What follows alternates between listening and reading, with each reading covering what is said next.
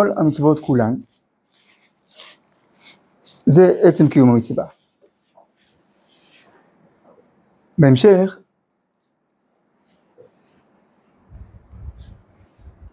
הרב, במשפט השני, הרב ידבר על הפעולה הפנימית.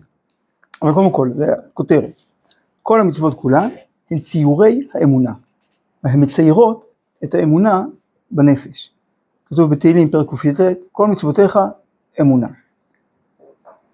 זה כמו, היום במדעי המוח, אז יודעים שכל פעולה שהאדם עושה, או כל משהו שהוא קולט, אז המערכת העצבים מגיבה, וזה יוצר נוירונים, שילוב חדש בין נוירונים, כי הסינפסות מתחברות בצורה חדשה. זה הגוף של הציור, יש לציור הזה גם נפש, כלומר תוכן, משמעות, פנימית, שהיא חוויה, זה מה שקוראים לזיכרון חווייתי. האדם חווה חוויה מסוימת, שהייתה קשורה בזמנו לאיזשהו צבע, לא משנה אם זה, אפילו אם זה לא קשור לתוכן. במקרה היה שם, כביכול במקרה היה שם איזשהו צבע, אחרי זה רואה את הצבע, הוא נזכר בחוויה. למה? כי במוח זה נקלט ביחד. מצווה היא פעולה אלוקית, אז היא מציירת בנפש את האמונה.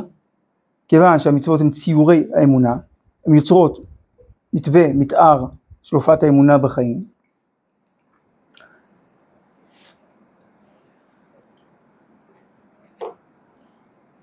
אז זה כמו כותרת.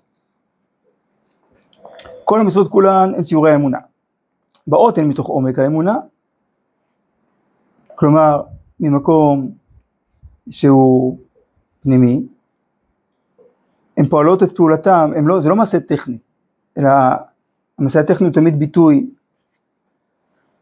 של הקשר הנפשי והרוחני עם הקדוש בנשמתי, עם הקדוש ברוך הוא. תראו בהערה י"ד. הן באות, הן מתוך עומק האמונה, הרב צדוק מביא את המשנה, צריך להיות פרק ב' משנה ב'. איך כתוב אצלכם? אז צריך להיות ב'.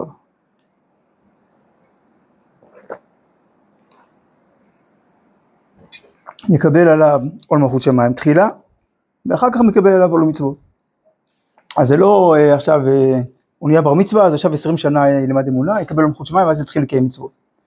אלא הכוונה, בתוך הנפש, בתוך כל פעולה, אז המשמעות שהיא מציירת בנפש, היא מתחילה מזה שהיא פעולה אלוקית. באותן מתוך עומק האמונה, מתוך מה שהאמונה האלוהית, בעליונותה המופלגה, כמו שרחוקה מכל ציור אנושי, מחייבת במהלכי החיים. אז זה כמו כותרת. עכשיו הרב מפרט יותר. כל מצווה וסעיפיה והעשותם מציירים הם בחיים, הנפשיים והעולמיים. עכשיו פה זה כבר עוד משהו. זה לא רק, הציור הזה הוא לא רק ציור פרטי בתוכי, אלא הוא גם פועל ציור במציאות. הנה, מקיימים מצוות. שומעים בקול המלך. אז כל מצווה וסעיפיה בעשותם, מציירים הם בחיים הנפשיים והעולמיים, את הראוי להצטייר מצד עומק האמת של אמונת אלוהים. כך זה צריך להופיע, כך זה צריך להיראות. במבט האלוקי. וכל העברה, כישלון ורפיון, אשר למצווה, כישלון אולי זה לא תעשה, עכשיו נכשל באיסור, ורפיון זה ביטול עשה, שהוא מתרפא מלעשות את מה שצריך. וכל המתרפא מדבר מצווה, אפילו מצווה קלה, גמרא ברכות.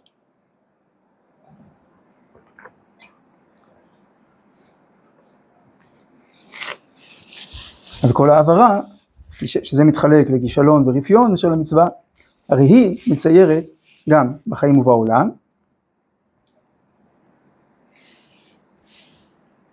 את ההפך הגמור, ממה שהאמונה האלוהית ברום אמיתתה מחייבת.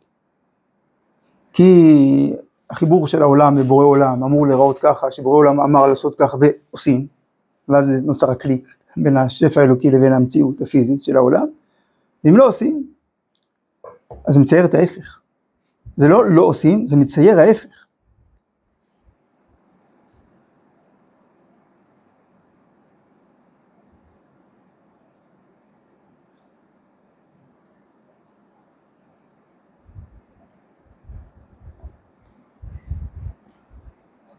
בין שהיא כוחותה של שלשלת ידוע, כלומר, יש לשלט של השפעה, שזה משל מפורסם, שעוד בראשונים, שזה כמו שלשלת שמשמיים לארץ, אדם נמצא פה בארץ, כשאדם מנענע את הקצה התחתון של השלשלת, אז היא כולה מתנועת עד לשמי שמיים.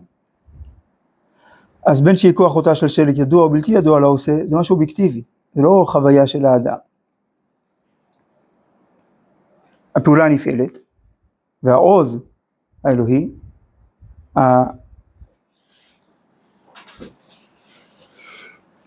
על פי הפסוק, תנו עוז לאלוקים, עם ישראל נוטל את העוז להופעה האלוקית בעולם, אז אותו עוז אלוקי הוא מתגדל בעבודה התורית.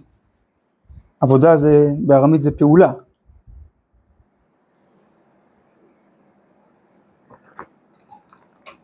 נכון, מעשה, אבל עובדה, היה מעשה. אז הוא מתגדל בעבודה התורית, שבאה מהסתפות האמונה, ונופל, ונימוק בביטול העבודה, בעזיבתה. הנופל אם מבטלים, ונימוק אם עוזבים. כלומר, זה גם...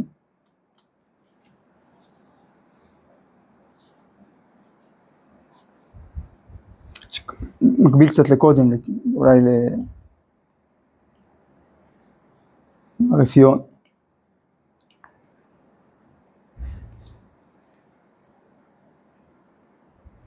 טוב. אז לא תמיד מרגישים את זה, איך כן אפשר להרגיש את זה יותר? התרבות של קדושת ישראל הפנימית מרחיבה את הגבול של ההרגשה אשר לאמת עליונה זו. וככל שאדם חי יותר את קדושת ישראל הפנימית, אז באמת יותר מרגיש איך כל מצווה באמת פועלת ואיך כל עבירה פוגעת. עכשיו, אז זה מה ש... קדושת ישראל הפנימית פועלת. עכשיו הרב מפרט את זה יותר, את זה, באהבת תורה ומצוות, ביראת שמיים ויראת חטא, מתגדלת כל מה שהידיעה התורית בעומק עומקה מתרבה בעולם, כל מה שרזי תורה מתבארים בעולם, וכל מה שקדושת העבודה הטהורה מתאדרת. אז הפעולה בעולם, כמו שהמצוות פועלות, אז גם הפעולה שנפעלת כאן זה אהבה ויראה. אהבה, תורה ומצוות ויראת שמיים ויראת חטא. מה מגדל אותם? מה מצמיח אותם? שלושה דברים. כל מה שהידיעה התורית בעומק עומקה מתרבה בעולם, זה תיאור של כמות. כל מה שרזי תורה מתבהרים בעולם, זה תיאור של איכות, של הופעת התורה. שדברים שקודם היו נסתרים מעיני בני אדם, מהבנת בני אדם, עכשיו גלויים, זכות אותם צדיקים, גדולי עולם, שסללו את הדרך להסביר, לבאר רזי תורה. ודבר שלישי, בכל מה שקדושת העבודה, הטהורה מתאדרת. מתאדרת אולי מלשון אדרת, לבוש, מקבלת לבושים. נהיית, לבוש זה הופעה של האדם, זה לא המהות אלא הופעה. אז ככל שיותר מקיימים שהעבודה הטהורה יותר מתאדרת, העוצמה של ההופעה שלה יותר עוצמתית, ואהבה ויראה, אהבת תורה ומצוות ויראת שמיים ויראת חטא מתגדלות. עכשיו אני מסביר איך זה קורה. ההיגיון הקדוש, שלמעלה מכל היגיון חול, מעוררו את נימי הכינור אשר נשמת אלוהים, שבאדם ושבעולם.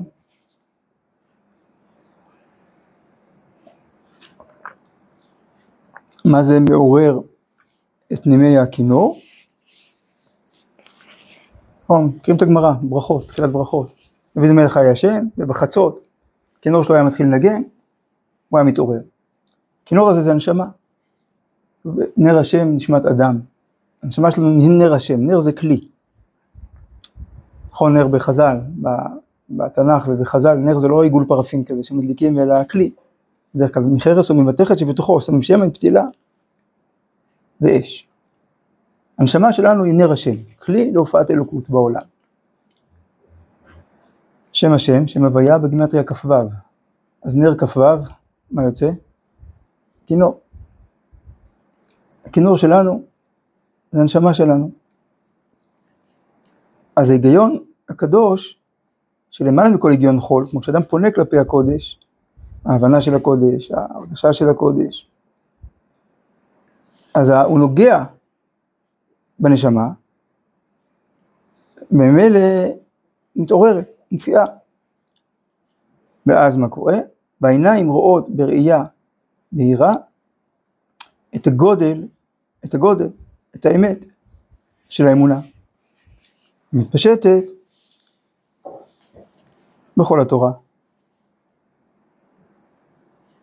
בכתבה ובמסורותיה, כלומר התורה שבכתב ותורה שבעל פה, שזה המסורת, ואפילו במנהיגי ישראל, שהם גם כן תורה. כלומר גם הם משקפים את האמת של האמונה, את נשמת ישראל. זה לא פולקלור, זה לא ככה סבתא שלי הייתה עושה, אלא זה גם ביטוי של נשמת ישראל, שמופיע לא דרך הציווי מפורש בתורה שבכתב או שבעל פה, אלא דרך העשייה של עם ישראל. אבל זה עשייה שמבטאת את האמונה, את הקשר עם מקור החיים, עם בורא עולם. אז מילא היא מנכיחה יותר בחיים שבפועל, את החיבור האמוני הזה.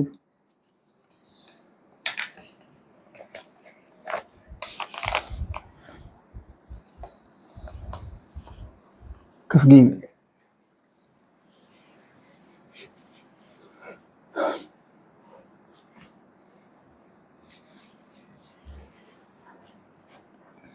את כל המעלות היותר עליונות, בין המחשבתיות, בין הרגשיות וגם המעשיות, הקושרן בקשר של האמונה הפשוטה, הקודמת בתמותה בלב נימי הילדות, שבתמציתה הפנימית יותר נשגבה מכל מה שנלמד בנהיגה. כלומר, יש לחשוב אמונה, שזה ללמוד, יש להרגיש אמונה, שזה הרגשות שהאמונה מציירת בנפש, ויש לממש את האמונה במעשים. אם אתם מכירים במערל, זה הסדר של שכל, נפש, גוף, בצד המופשט, בצד הרגשי, החווייתי, בצד הפיזי שיש במציאות. אז הנה, מחשבתיות זה בשכל, הרגשיות זה בנפש, ומעשיות זה בגוף. אז את כל המעלות האלה צריכים לקושרן בקשר של האמונה הפשוטה. זה כמו שקושרים, קושרים את הצרור, קשר של צרור. אנחנו שמים בצרור הרבה מטבעות, מכל מיני סוגים, כל מיני דברים, אבנים טובות, בסוף זה קשור טוב או לא קשור טוב, וזה תלוי הכל, כמו חרוזים על חוק. העיקר זה הקשר. נכון, אם הנעליים עם שרוכים לא קשורים, זה עלול ליפול. אז מה קושר את כל המעלות של הופעת האמונה? אומר רב, את כל המעלות היותר עליונות, בין המחשבתיות, בין הרגישיות וגם המעשיות, צריך לקושרן בקשר של האמונה פשוטה. פשוטה זה לא נאיבית, אלא כמו פשוטה שלפניה, כמו אצל במהר"ל, פשוט בתכלית הפשיטות, כלומר הכי שורשי, הכי מקורי, אשר עשה אלוקים את האדם ישר, כלומר הכי שורשי. אז כל המחשבות, ההרגשות והמעשיים, כולם הם ביטוי של אמונה הפשוטה, הקודמת בתמותה, בשלמותה, אבל זה מה שמאפיין אותה, שלמות, אין בה התלבטויות, אין בה כנגד, בלב נימי הילדות, מרכז החיים של נימי הילדות. זה בכלל דבר חשוב שהרב מלמד במקומות אחרים, שיש הבדל מהותי בין תפיסת הילדות בעם ישראל לבין אומות העולם. אם מסתכלים על האדם בתור מה שאיפה, למה רוצים לגדל ילדים? שיהיו אזרחים, מועילים, צייתנים, תורמים לתל"ג. אז אם זאת המטרה, אז ילדות זה בדיעבד. בעצם אם הוא יכול, היינו כבר עושים אותו מהנדס הייטק, לא יודע מה, כבר בגיל 3, רק מה הוא לא יכול, אז צריכים ללמד אותו קצת דברים קודמים, עד שכשהיה מבוגר הוא כבר יוכל להצטרף לפרנסה של המדינה. אז ילדות זה בדיעבד, ברגע שהיא נגמרת, לא צריך אותה יותר, עכשיו כבר הוא בוגר. אבל אם המטרה של האדם בעולם, היא לא רק להיות יצרן, אלא לחיות חיים אלוקיים, חיים נשמתיים, להיות טהור, להיות טוב, אז לפעמים, אצל הרבה אנשים, הילדות זה הזמן הכי טוב בחיים. ואחר כך הוא מתחיל להסתבך. כשהוא נהיה יותר הישגי ויותר יצרי. מצד שני, לילדות יש גם הרבה חסרונות. כי ילד אפשר להשפיע עליו בקלות, אין בו גבורה, אין בו עוצמה, וגם אין בו מספיק שכל כדי להיות ביקורתי ולהבדיל בין דברים. אז ילדות היא ודאי לא האידיאל כמו שהיא. אז מה האידיאל? גם וגם. כלומר, לא גם וגם טכני, אלא להבין שהבגרות היא לא חלופה לילדות, אלא בנייה של עוד קומה על גבי הילדות. כלומר, זה להישאר ילד ולהוסיף את האיכויות של בוגר על גבי הילדות. לא לוותר על התמימות, על הטהרה, על החן, על המסירות האינסופית, על שמחת החיים הפשוטה, אלא להוסיף עליהם את השכל ואת העוצמות. אותו דבר באמונה. האמונה המחשבתית והרגשות הבוגרים יותר של אמונה, והם צריכים להיות מחוברים תמיד לאמונה הילדותית, כי הם צמח שנובע מהשורשים שלה. אז אנחנו נוטים לזלזל כן למילים, כן להסברות. אבל, אומר הרב, צריכים לזכור שבתמציתה הפנימית היא, האמונה הפשוטה, יותר נשגבה מכל מה שנלמד ונהגה. מכל מה שנלמד במחשבה, מכל מה שנהגה, כמו שאפשר לתת לו מילים. ניסוח.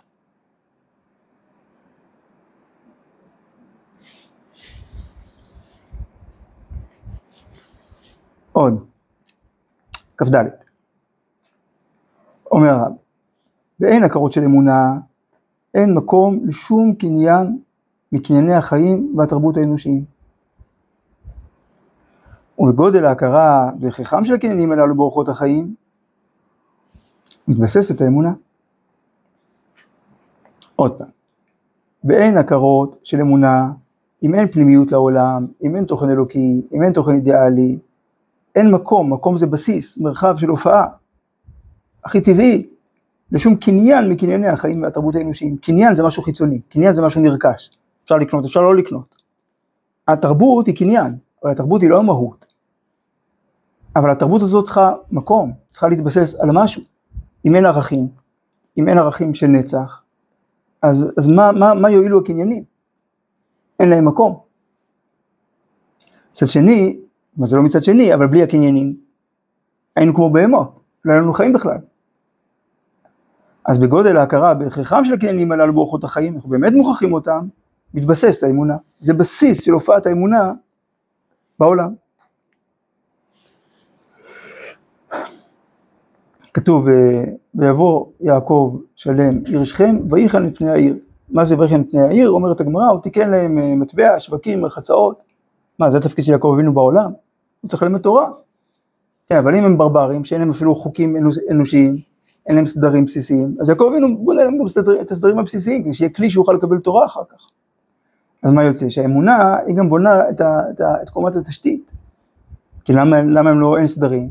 כי אם זה כל דל עם גבר, אם כל אחד עושה מה שבא לו, אז באמת למה שיהיו חוקים? ואם החוקים הם רק בדיעבד, כדי שיהיה איזשהו סדר, אז מי שיכול לכופף את החוקים האלה, כי נוח לו, כי משתלם לו, אז הוא, כן, אז הוא עובר על החוקים, שהוא בעצמו כאילו אחראי לשמר אותם, כמו שעשו כל השליטים כמעט בעולם. או כיוון שהם מחוקקים, נכון, כמו שוטרים שנוהגים לא בדיוק לפי החוקים, כי מי תפוס אותם מהמשטרה. אז ככה, הרבה פעמים שליטים בעולם, ולנהיגה זה היה דוגמה עדינה, כן? כי חוקים שאנשים מייצרים, אנשים גם יכולים לשנות, או לחופף, או לעגל. אז בסופו של דבר, אם אין אמונה, אם אין הכרה באמת מוחלטת ומחייבת, שום דבר לא יחזיק. אין מקום לשום דבר שהאדם ירכוש, יקנה. כיוון שאנחנו יודעים שמה שהופך, בונה את צורת האדם זה הקניינים, אז ברור שהאמונה צריכה להיות קודם, שיהיה בסיס. קפה. שני דברים צריכים להתברר כדי לעמוד על אופייה של האמונה, המחזירה את הוד החיים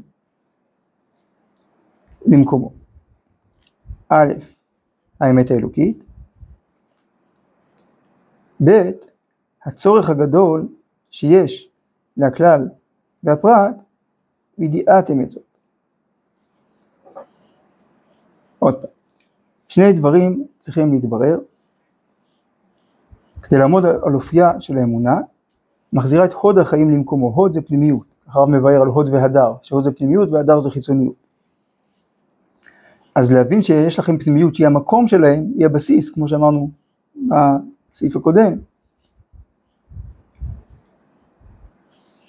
אז הבירור כולל שני דברים. א', האמת האלוקית, וב', הצורך הגדול שיש בידיעה הזו. זה הרמב"ם.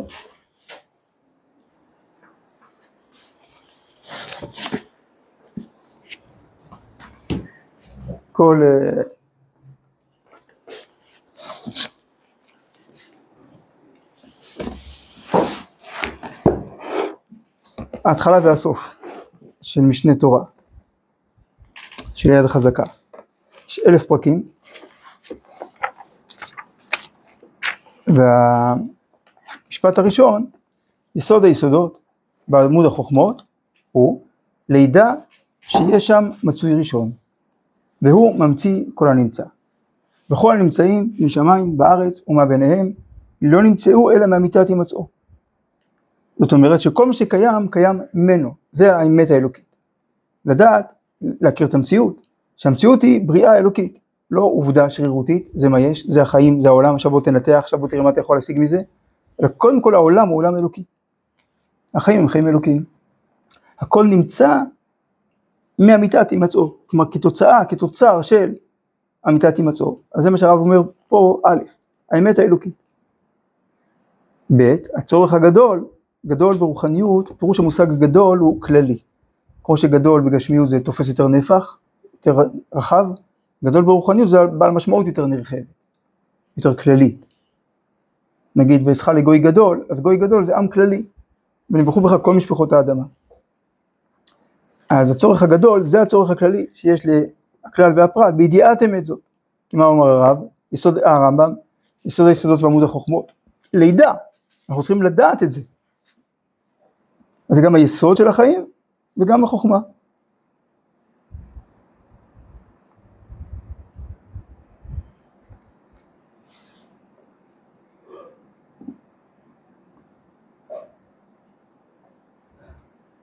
כלומר, לדעת שהקדוש ברוך הוא לא מנכ"ל העולם, אבל מנותק, זר לעולם, אלא הוא מקור החיים. כי זה המשך ההלכה. ואם עליה לדעת שהוא אינו מצוי, אין דבר אחר יכול להימצאות. כל המצאים צריכים לו.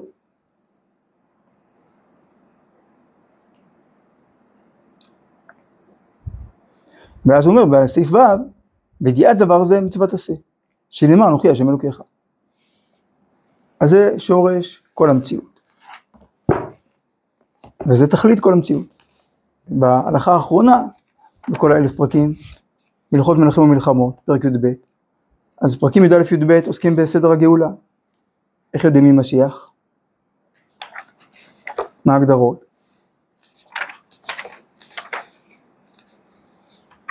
ובסוף, התכלית של הכל.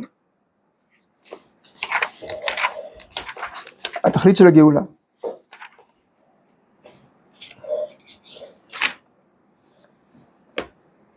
לא נתאבו החכמים, אז אני קורא עכשיו מהלכות מלכים ומלחמות, פרק י"ב, הלכות ד' ה'. לא נתאבו הנביאים וחכמים מות המשיח, לא כדי שישלטו על כל העולם, לא כדי שירדו בגויים, לא כדי שינשאו אותם העמים, ולא כדי לאכול ולשתות ולשמוח, ולא ביטחון, לא כלכלה, לא תאוות, אלא כדי שיהיו פנויים בתורה וחוכמתה, ולא יהיה להם שום נוגס ומבטל.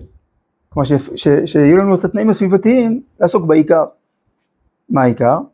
ובאותו הזמן לא יש לנו לא רעה ולא מלחמה וכו', שהטובה תהיה מושפעת הרבה, ולא יהיה עסק כל העולם, אלא לדעת את השם בלבד. זה המטרה. זה שורש הכל, וזה התכלית של הכל. או הסתכל בשלושה דברים, אין אתה בא לידי עבירה, מאין באת, לאן אתה הולך. זה מאין באת, מאמיתת הימצאו, לאן אתה הולך, לדעת את השם. כמו שכל הבריאה תעסוק בזה, ולדעת את השם. ולפיכך יהיו חכמים גדולים ויודעים, דברים הסתומים, העמוקים, וישיגו דעת בורם כפי כוח האדם. שנאמר, כי מלאה הארץ דעת השם, כמה הם להם מכסים.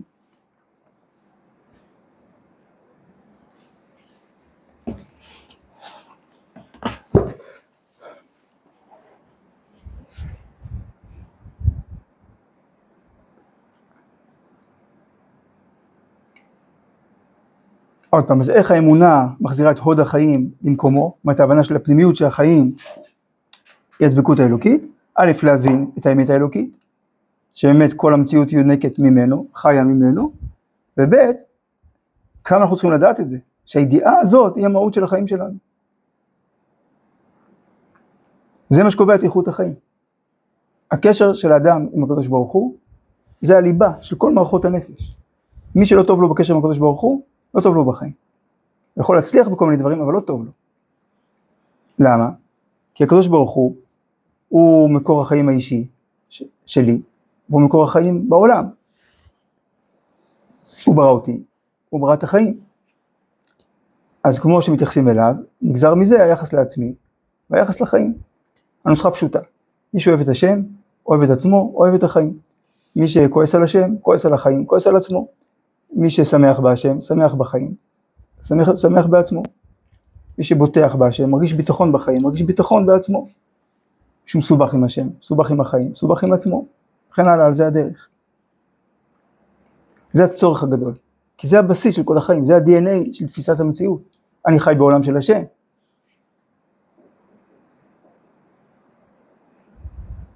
אז כדי לעמוד על אופייה של האמונה, זה הדבר השני שצריך להתברר. האמת האלוקית. שזה לא איזה שוטר, כן, או מישהו מבחוץ, שמסתכל על העולם או ששופט אותו, מלך, אלא מקור חיים תמידי. ולדעת עד כמה ההבנה שלי אותו, היא הבסיס של כל החיים שלי. של כל ההבנות, של כל הרגשות, של כל הרצונות.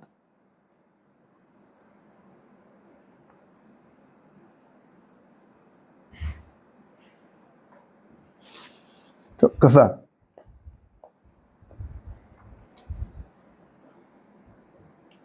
גם אילו, הביקורת בענייני האמונה, תהיה צדיקה במשפטה, ביחס לחיצוניות המחזה, סדרה מאורעות, גופי המעשים, תהיה תמצית המשפט שהיא מוציאה משפט מעוקל. כי דווקא על ידי לבוש הקבלה באמונה הפשוטה, תתגלה התמצית האמיתית, שהיא צורת החיים הפנימיים. הצדיקים הגדולים, שהם החכמים היותר מעולים, ישיגו התמצית הפנימית של האמונה, שהיא המתגלה על ידי לבושי הגדרות והמסורת היותר פשוטה, אז הם, זה משפט מוסגר.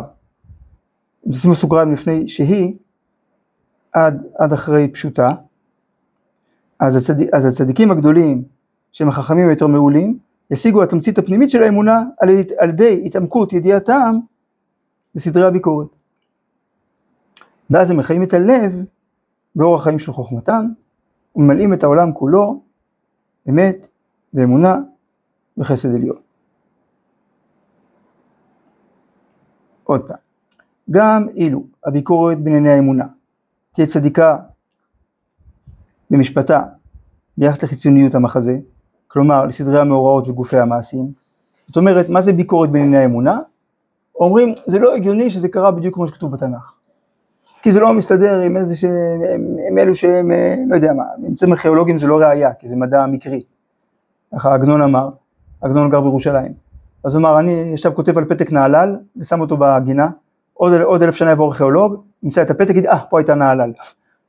הארכיאולוגיה היא לא מדע מדויק, היא מתבססת על ממצאים, את זה מצאו, את זה לא מצאו, אז לא בדיוק יודעים. אבל נגיד שיש, זה משהו, כתוב, חז"ל אומרים, שמה שכתוב שב9 בחודש הוכתה העיר, בחזקאל, תת בתמוז, אנחנו יודעים שבזין תמוז, קלקול חשבונות. אבל בגלל שהיו בכזה מצב, אז כתבו משהו לא מדויק. אז הנה, אז הביקורת צודקת, ביחס לחיצוניות המחזה, לסדרי המאורעות, לגופי המעשים. אבל עדיין אומר הרב, נגיד, אז הם צודקים במשהו.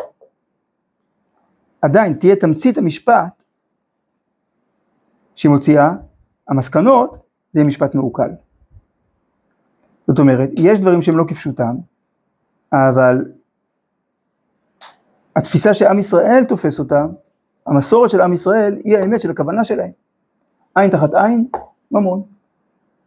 זה לא הפשט. זה עומק הפשט. ברור. עין תחת עין. מול העין, משהו שהוא פיצוי לעין.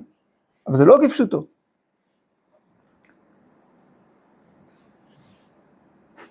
יש דברים שכתובים בתורה, בצורה שצריכה, שנועדה לזעזע אותנו. כל אומר ראובן חטא, אינו אלא טועה. זה כתוב בלשון שהיא כאילו הוא חטא, וואי, איך זה יכול להיות? זה המטרה של החידוד הזה, של הלשון הזאת בתורה. אין היה שבת פרק ה' בהרחבה. כי דווקא על ידי לבוש הקבלה, באמונה הפשוטה, קבלה פה הכוונה המסורת, זה מה שקיבלנו איש מפי איש, לא פנימיות התורה. זה הלבוש האמיתי של הקבלה והאמונה הפשוטה, תתגלה התמצית האמיתית, שהיא צורת החיים הפנימיים. זה כמו שהתורה אומרת יד השם, עיני השם, וירד השם, זה גם לא נכון. השם לא ירד, השם היה, כן, למה נקרא שמו מקום? שהוא מקומו של עולם, ואין עולמו מקומו, הוא נמצא בכל, הוא לא נמצא בשום מקום, הוא נמצא בכל מקום. אז מה זה וירד השם על הר סיני? אנחנו צריכים לקלוט את זה ככה, וזה הכי מדויק. אונגלוס עוזר להסיר את ההגשמה. וירד, הכוונה והתגלה השם. ירידה, הכוונה התגלות. אז למה כל זה ירידה? כי עצם ההתגלות האלוקית, אין סוף, כשהוא מתגלה בעולם סופי, זה נקרא ירידה. כמו שפרופסור למתמטיקה עושה שיעורי בית וחשבון עם הבת לו בכיתה א', מבחינתו זה ירידה. אבל זה ירידה רוחנית, לא ירידה פיזית, כי זה לא פיזי. אבל למה כתוב בלשון כזאת? כי זה בונה משהו בקליטה שלנו, זה כתוב דווקא בלשון הכי פשוטה.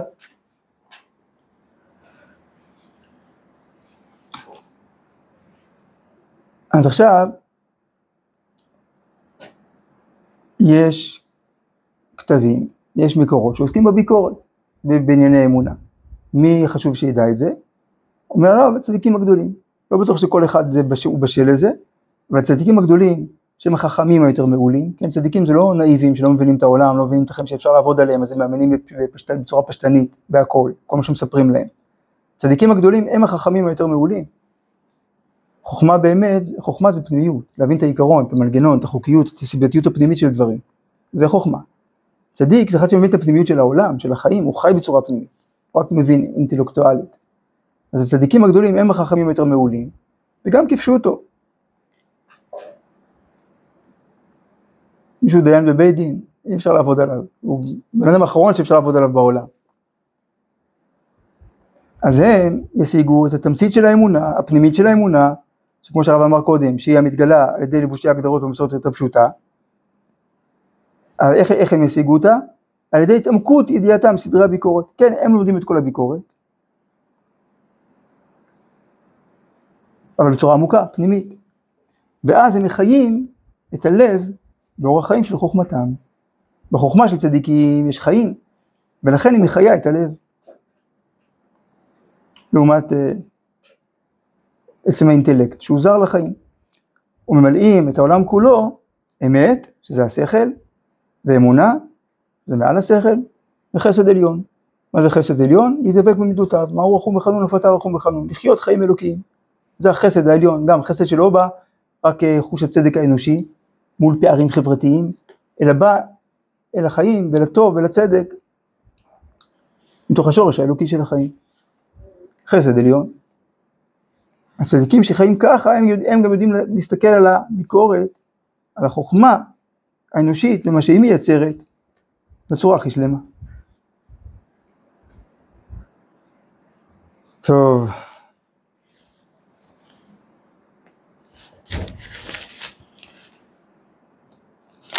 שבוע הבא, אולי נזכה לעשות סיום.